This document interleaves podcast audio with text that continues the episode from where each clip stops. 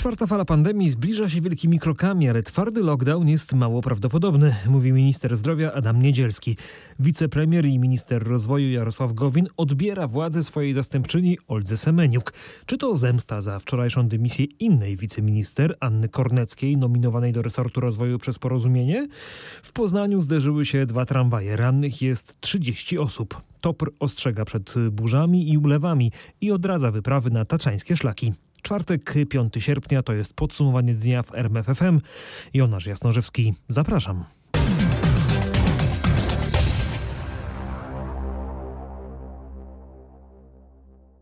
Czwarta fala pandemii zbliża się wielkimi krokami, mówi minister zdrowia Adam Niedzielski w rozmowie w samo południe w RMFFM.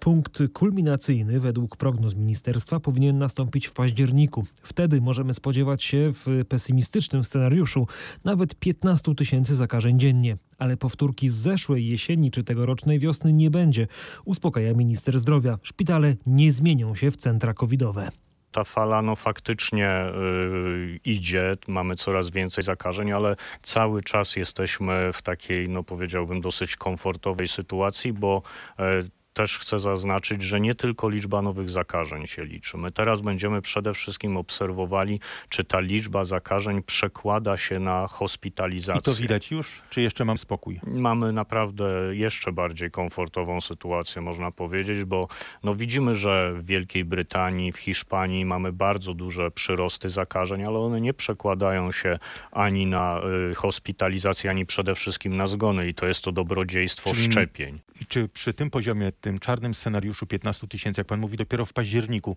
e, pana zdaniem będzie konieczność przekształcania szpitali znowu w covidowe i zamykania innych dziedzin medycyny? Ten scenariusz, o którym pan mówi, czyli e, ograniczanie takiej działalności zabiegów planowych, to co byliśmy zmuszeni, to jest scenariusz e, skrajnie mało prawdopodobny na jesień. Mało prawdopodobny według ministra jest też twardy lockdown, ale województwa, w których poziom zaszczepienia jest niski, powinny spodziewać się obostrzeń. Ja przede wszystkim będę zaczynał od regionów, w którym jest niski poziom zaszczepienia. Ale wtedy obostrzenia obejmują cały region. To będzie województwo, powiat, gmina? E, zdecydowanie na poziomie województwa będę rekomendował Czy działania. całe województwo Chodzi może... o województwa. E, po drugie, i to też e, chcę bardzo wyraźnie powiedzieć, będziemy kierowali się zasadą, żeby osoby zaszczepione w jak najmniejszym stopniu ponosiły koszt działania tych osób, które zaniechały, czyli osób nieszczepiących się. Co to oznacza? To oznacza, że firmy, które będą potrafiły wykazać się tym, że mają zaszczepionych pracowników, na przykład będą takiemu rygorowi niepoddawane obostrzeń. To samo będzie dotyczyło klientów. Jeżeli będą decyzje, które ograniczają e, różne działalności, to one właśnie wychodząc w kierunku poszanowania tych e, praw obywatelskim muszą uszanować perspektywę osób, które się zaszczepiły i które nie powinny ponosić takich kosztów. Ale czy wprowadzając te obostrzenia, panie ministrze, znowu będą po prostu obniżone limity, tak jak teraz jest 75%, obniżone do 50%, czy to będzie rozwiązanie zamykające pewne branże? E, jeżeli pyta się Pan o moje zdanie, to e, według mnie lockdown czy prawdopodobieństwo lockdownu jest zdecydowanie mniejsze niż w poprzednich falach. Za to powrót dzieci do szkół 1 września jest praktycznie przesądzony prawdopodobieństwo takiego scenariusza, że dzieci idą i zaczynają naukę e, w standardowym, to znaczy w stacjonarnym trybie, e, jest e, bliskie 100%. Niedzielski powiedział też, że póki co jest sceptyczny wobec podawania trzeciej dawki szczepionki. Pana zdaniem nadal nie jest przesądzone, czy w ogóle będzie potrzebna e, trzecia dawka, czy może warto e, szczepić trzecią dawką te grupy najbardziej narażone. Ostatnie badania choćby z Hiszpanii pokazują, że osoby po 65 roku życia dużo szybciej tracą przeciwciała, dużo szybciej tracą odporność. Czy w takim wypadku e, trzecia dawka dla pewnych dedykowanych grup jest rozważana? To znaczy mamy rzeczywiście rekomendacje ze strony Rady Medycznej, żeby rozważyć e, podanie w tych grupach, które są no, najbardziej narażone na ryzyko. Natomiast no, ja patrzę e, na podstawie twardych argumentów, które mam. Twarde argumenty są takie, że ta odporność trwa minimum rok Już w tej chwili mamy takie zapewnienia, badania, które mówią o tej odporności e, trwającej rok. E, oczywiście to jest średni czas, więc indywidualnie zawsze może to wyglądać inaczej. E, po drugie, nie ma e, absolutnie cały czas badań, które by pokazywały przyrost skuteczności, czyli pewną wartość dodaną wynikającą ze zderzenia się z nowymi e, mutacjami. Dopóki badania nie wykażą, że trzecia dawka, która prawdopodobnie musiałaby być zmodyfikowana, a nie będąc prostym powtórzeniem, będzie w lepszy sposób niż w tej chwili zabezpieczała przed nowymi mutacjami, to można powiedzieć, że wartość dodana takiej operacji jest bardzo niewielka, a z kolei koszt jest oczywiście e, ogromny i nie mówię tutaj tylko o wydatkach finansowych, ale o całej logistyce, o e, znowu podejmowaniu pewnej debaty i przekonywania ludzi, którzy przecież mają wątpliwości, bo zdajemy sobie z tego wszyscy sprawę i ja staram się jednak wyważyć, ile w tym jest wartości dodanej dla zdrowia publicznego, a ile w tym jest, no nie wiem, interesu firm farmaceutycznych, które chcą sprzedać więcej. Ministerstwo zapowiada też bardziej zdecydowane reakcje wobec działań antyszczepionkowców. Minister zdrowia takiej samej, czyli bardziej stanowczej reakcji wobec ruchów antyszczepionkowych oczekuje też od prokuratury. Stawiamy na monitorowanie tego, co się dzieje w internecie i monitorowanie nie tylko pod kątem dementowania fake newsów, ale również obserwowania czy analizowania różnych e, stron, które odpowiadają organizacjom antyszczepionkowym i oczywiście tam są też pewne treści przekazywane, które mogą być e, wykorzystywane potem przez e, policję, przez służby. Druga rzecz to jest no, wzmocnienie nadzoru nad punktami szczepiennymi. I tutaj pan minister Kamiński od razu po po sytuacji jeszcze w Grodzisku Mazowieckim e, podjął z jednej strony razem z komendantem Szymczykiem decyzję o wzmocnieniu ochrony. Proszę zwrócić uwagę, że to, co się stało w Zamościu, punkt w Zamościu był podczas godzin pracy e, monitorowany czy obserwowany przez policję i to się mogło zdarzyć poza godzinami jego pracy, bo wtedy rzeczywiście nie było takiej wzmocnionej ochrony, ale tutaj też podjęliśmy decyzję, że będą te punkty poza godzinami pracy monitorowane. A jeśli chodzi o kary wymierzane takim osobom? No y, tutaj po pierwsze y, kwalifikacja ze strony policji się zmieni, to znaczy... Jeśli pan mówi o terrorze, to jest odpowiedni przepis dotyczący terroru. To, to nie jest zakłócenie ciszy nocnej. No, no więc właśnie idziemy w kierunku przepisów, które są zdecydowanie bardziej dolegliwe, czyli kwalifikacje prawne tych występków nie będą już zaczynały się od nielegalnego zgromadzenia, bo tak było do tej pory, tylko będą po prostu odnosiły się do tego, że jest to akt, jest to naruszenie e, mienia, jest to naruszenie też oczywiście bezpieczeństwa czy zdrowia ludzi, ale z drugiej strony wystąpiłem do pana ministra e, Ziobry z prośbą o objęcie specjalnym nadzorem prokuratorskim tego typu e, spraw. Tematem rozmowy w samo południe w RMFFM był nie tylko koronawirus. Mariusz Piekarski pytał swojego gościa także o podwyżki dla pracowników ochrony zdrowia. Minister Niedzielski przekonywał, że sytuacja finansowa pracowników tej branży znacząco się poprawiła i nie rozumie aktualnych protestów. W tej chwili te wynagrodzenia według ankiet robionych jeszcze przed przed pandemią pokazywały, że chociażby wynagrodzenie pielęgniarek średnie jest e, powyżej 6,5 tysiąca złotych, więc to już nie są takie małe pieniądze, jak były kiedyś. Po drugie, no, jako rząd podjęliśmy zobowiązania, a nie tylko deklaracje w postaci zwiększenia nakładów do 7% PKB i podnieśliśmy minimalne wynagrodzenie, właśnie żeby podnieść wynagrodzenia tym, którzy zarabiali stosunkowo e, najmniej, więc protestowanie w tej sytuacji, szczególnie patrząc na ten kontekst, że we wcześniejszych latach niewiele się działo, z mojego punktu widzenia jest po prostu no, dalszym eskalowaniem oczekiwań. Inaczej sprawę widzą choćby ratownicy z warszawskiego pogotowia. Pod listem do dyrekcji z żądaniem podwyżek podpisało się ponad 380 osób. Jeśli ich nie dostaną, możliwe są wypowiedzenia i masowe zwolnienia lekarskie. Żeby spełnić postulaty naszych ratowników, potrzebujemy 5 milionów złotych więcej miesięcznie na same pensje, mówi Pawłowi Balinowskiemu, dyrektor stołecznego pogotowia. W kasie pogotowia ich po prostu nie ma. Jedynym ich źródłem może być budżet państwa, ale rozmowy z resortem zdrowia w tej sprawie dyrektor stołecznego pogotowia Karol Bielski podsumowuje tak. Na ten moment y, trudno optymizm. Do końca maja wypłaty ratowników były wyższe z powodu dodatków covidowych, teraz mocno spadły. Oni sami mówią, państwo pokazało, że w budżecie są pieniądze. Jak jednak dodaje Bielski, według ministerstwa jakiekolwiek, nawet minimalne podwyżki będą możliwe najwcześniej w lipcu przyszłego roku. Wśród ratowników frustracja i zniecierpliwienie rosną jednak już teraz. Może być dojść do tego, że ten personel, który z poświęceniem oddaje się codziennej y, służbie, no dojdzie do wniosku, że woli ten czas spędzić z rodziną, woli odpocząć. Ostrzega dyrektor stołecznej stacji. Na razie nie ma jeszcze masowych wypowiedzeń i zwolnień w Warszawie.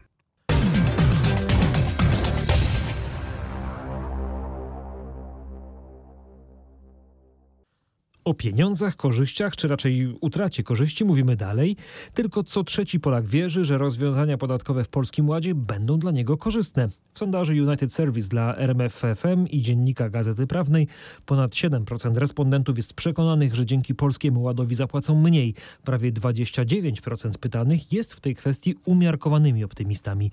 Przeważają jednak sceptycy. Odpowiedź raczej nie wskazało prawie 33% badanych, a zdecydowanie nie 22%.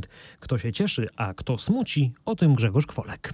Najwięcej entuzjastów rewolucji podatkowej, którą ma przynieść Polski Ład, jest wśród wyborców PiSu 81%. Około 60% zwolenników jest też wśród osób powyżej 60 roku życia. Polski Ład podoba się też 58% emerytów. Nie zachwycił za to najmłodszych. W grupie od 18 do 29 roku życia 89% jest na nie, a wśród osób od 40 do 49 roku życia 84%. Polski Ład nie podoba się też mieszkańcom dużych miast, osobom z wyższym wykształceniem, i prowadzącym własną działalność gospodarczą. W każdej z tych grup przeciwników jest ponad 70%. Podobnie jest wśród najbogatszych i zwolenników opozycji. A które rozwiązania podobają się Polakom, a które powinny trafić do kosza? Najbardziej podoba się podniesienie kwoty wolnej do 30 tysięcy złotych. Za prawie 73% badanych, tylko niecałe 10% przeciw. Podoba się też podniesienie pierwszego progu podatkowego z 85 do 120 tysięcy złotych. Za prawie 64%, przeciw 14%. Nie spodobały się za te pomysły zmian w składce zdrowotnej. Polacy są podzieleni w sprawie zniesienia możliwości odliczania składki od podatku i zmian zasad płacenia składki zdrowotnej przez przedsiębiorców. W pierwszym przypadku minimalnie przeważają głosy przeciw, w drugim za nowymi rozwiązaniami.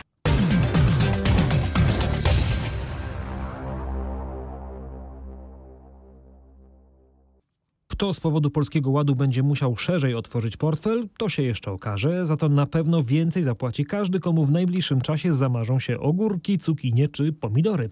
Według plantatorów właśnie te warzywa mogą w najbliższych tygodniach podrożeć nawet o 30%.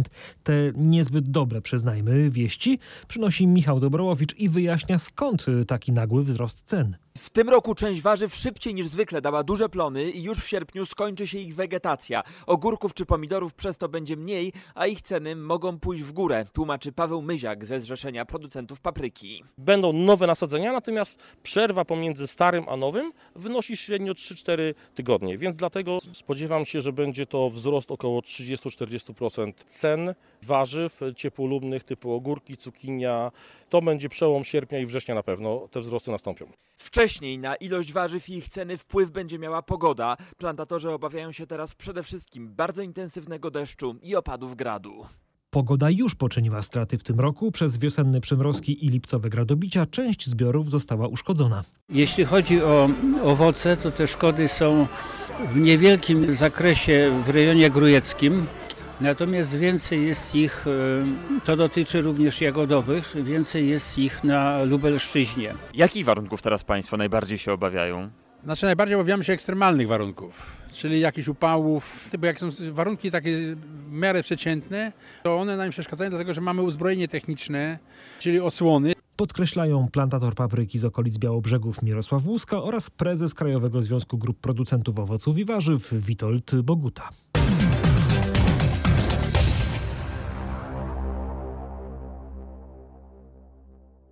Cały czas kręcimy się w orbicie rolniczej, y, bo rolnicy z Agrounii, którzy wczoraj protestowali w Rękoraju, dziś przenieśli się kilka kilometrów dalej, w stronę Piotrkowa Trybunalskiego, gdzie blokowali rondo na skrzyżowaniu drogi krajowej nr 12 i 91 oraz drogi ekspresowej S8. Protestowali przede wszystkim hodowcy trzody chlewnej, którzy mają poważny kłopot ze zbytem. Jak mówią organizatorzy, ten protest to dopiero zapowiedź większej akcji. Za trzy tygodnie planują blokady najważniejszych szlaków komunikacyjnych w całym kraju. My nie walczymy dzisiaj o podwyżkę, my nie walczymy dzisiaj o podwyższenie naszych zysków, my po prostu walczymy o przeżycie. Ci, co stoją w korkach, pani mówi, żeby im coś powiedzieć. Jeżeli na przykład czy pani, czy ten, co stoi w korku, nie wiem, pracuje, przez 4 miesiące sobie pracuje, pracuje, pracuje i pracodawca mówi, no przykro mi, ale musisz mi dopłacić jeszcze, nie dostaniesz żadnej wypłaty, musisz mi dopłacić, no bo, no bo ja nie zarobiłem, tak? No to u nas jest taka sytuacja teraz.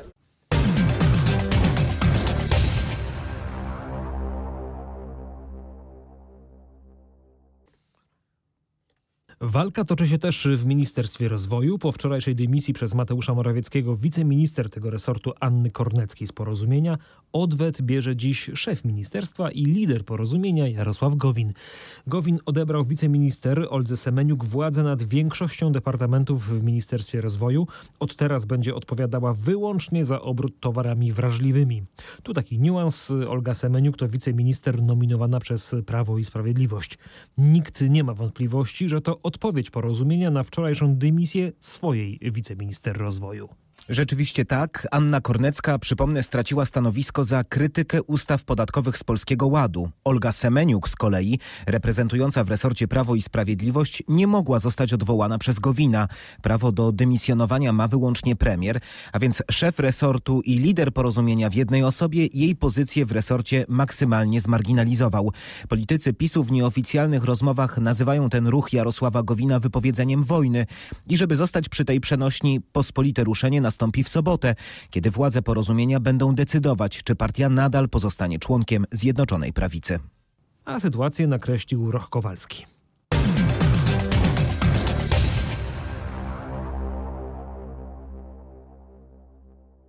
Wrócę na Białoruś wtedy, kiedy to będzie dla mnie bezpieczne, mówiła Krystyna Cimanowska na konferencji prasowej w Warszawie. Białoruska lekkoatletka przyleciała wczoraj wieczorem do Polski, która przyznała jej wizę humanitarną. Władze w Mińsku próbowały zmusić ją do powrotu do kraju po jej krytyce trenerów olimpijskiej białoruskiej drużyny w Tokio. Paweł Balinowski o tym, co na temat swojej sytuacji mówiła dziś sportsmenka. Nie wyobrażałam sobie, że to może się wydarzyć. Miałam sportowe plany po igrzyskach, zakładałam, że wrócę. Jak dodawała Cimanowska, nie myślała na razie o szukaniu politycznego azylu w Polsce. Chciałaby jednak kontynuować treningi. Na razie nie wiem, jaką podejmiemy z mężem decyzję. Mam nadzieję, że będziemy mogli tu zostać. Ja będę kontynuować karierę, a mój mąż znajdzie pracę.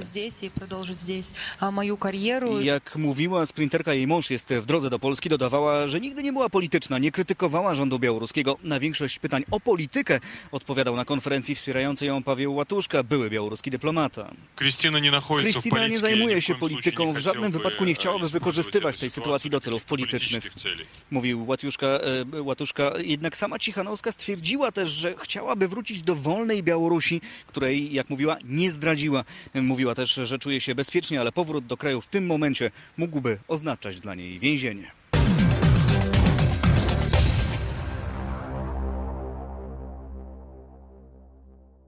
Ponad 30 osób zostało rannych w zderzeniu tramwajów na dojeździe do ronda Starołęka w Poznaniu, do którego doszło dziś przed południem.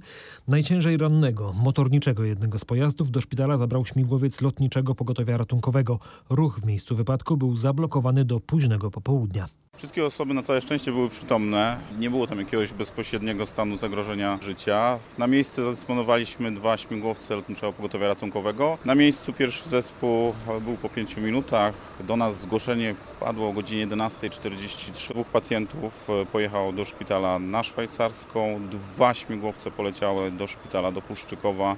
Autobus z tymi najlżej rannymi pojechał do szpitala wojewódzkiego na ulicę Juraszów. Kiedy pojazdy uszkodzone zostaną stąd zabrane, wtedy służby torowe, służby techniczne zbadają stan torowiska pod tramwajami i dokładny stan krawędzi przystankowej, bo wiemy, że jest uszkodzona.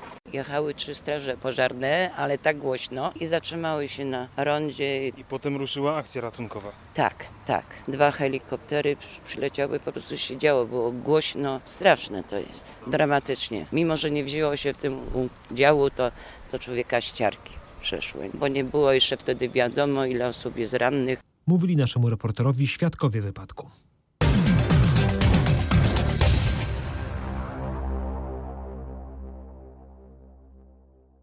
No to pora na sportowe sukcesy Polaków, choć dziś nie na Igrzyskach Olimpijskich w Tokio. Jan Krzysztof Duda został pierwszym polskim triumfatorem turnieju o Puchar Świata w szachach. Polak pokonał Rosjanina Siergieja Karjakina. Czwartkowy pojedynek, w którym grał białymi, zakończył się po 30 posunięciach. To przenieśmy się teraz do Tokio, choć po dwóch dniach z medalami dla Polaków czwartek przyniósł raczej rozczarowanie występami biało-czerwonych, bo na przykład podwójny pech dopadł naszych zawodników w półfinałach biegu na 1500 metrów. Najpierw Marcin Lewandowski doznał kontuzji, a potem Michał Rozmys zgubił but. Więcej na ten temat Patryk Serwański. No rzeczywiście nieudane dla nas te półfinały. W pierwszym biegu Marcin Lewandowski, Polak był tutaj no, naszym faworytem do tego, żeby wbiec do tego wielkiego finału tej konkurencji, być może powalczyć w niej o medal. Niestety kontuzja na ostatnim okrążeniu zszedł z trasy z grymasem bólu. Chyba mięsień łydki nie wytrzymał. Na to wszystko patrzyły także nasze dziewczyny ze sztafety 4 razy 400 metrów. Po prostu jestem tak zszokowana sytuacją, która przed chwilą się stała. Myślałam, że Marcin już tak naprawdę limit pecha wyczerpał na te zawody. przed chwilą, nie? Wierzyłyśmy, że Marcin już po prostu teraz będzie miał skórki. Mówiła Justyna Święter-Setic. W drugim półfinale pobiegł Michał Rozmysł. Tutaj też nie obyło się bez problemów. Polak w trakcie rywalizacji stracił jednego buta. Na metę wpadł z ostatnim czasem tylko w jednym bucie. Polska reprezentacja złożyła po tym biegu protest, który został uznany i Michał Rozmysł pobiegnie jednak w finale olimpijskiej rywalizacji na 1500 metrów, a sam zawodnik tłumaczył, jak doszło do utraty buta w czasie biegu. Po 150 metrach ktoś zahaczył moją piętę i zdjęto mi buta. No, te buty wyglądają inaczej. O, jest jeszcze wybity, jest po prostu rozdarta. Więc no, tutaj po prostu musiała pójść jakaś mocna siła i zdjęto mi buta. Ja zawsze wiążę bardzo mocno buty, tak że ledwo mi do nich krew dopływa. Historyczny sukces osiągnęli za to francuscy siatkarze. Po raz pierwszy zagrają w finale Igrzysk Olimpijskich. Francuzi w ćwierćfinale pokonali Polskę 3 do 2, co doskonale pamiętamy i niestety żałujemy. A w półfinale w trzech setach wygrali z Argentyną. W sobotnim finale trójkolorowi zagrają z reprezentacją Rosyjskiego Komitetu Olimpijskiego, która 3 do 1 pokonała Brazylię. Natomiast sukcesu siatkarzom pozazdrościli najwyraźniej francuscy koszykarze i oni także powalczą o złoto. W czwartkowym półfinale pokonali Słowenię 90 do 89. W meczu o tytuł spotkają się z Amerykanami, którzy wygrali z Australią 97-78.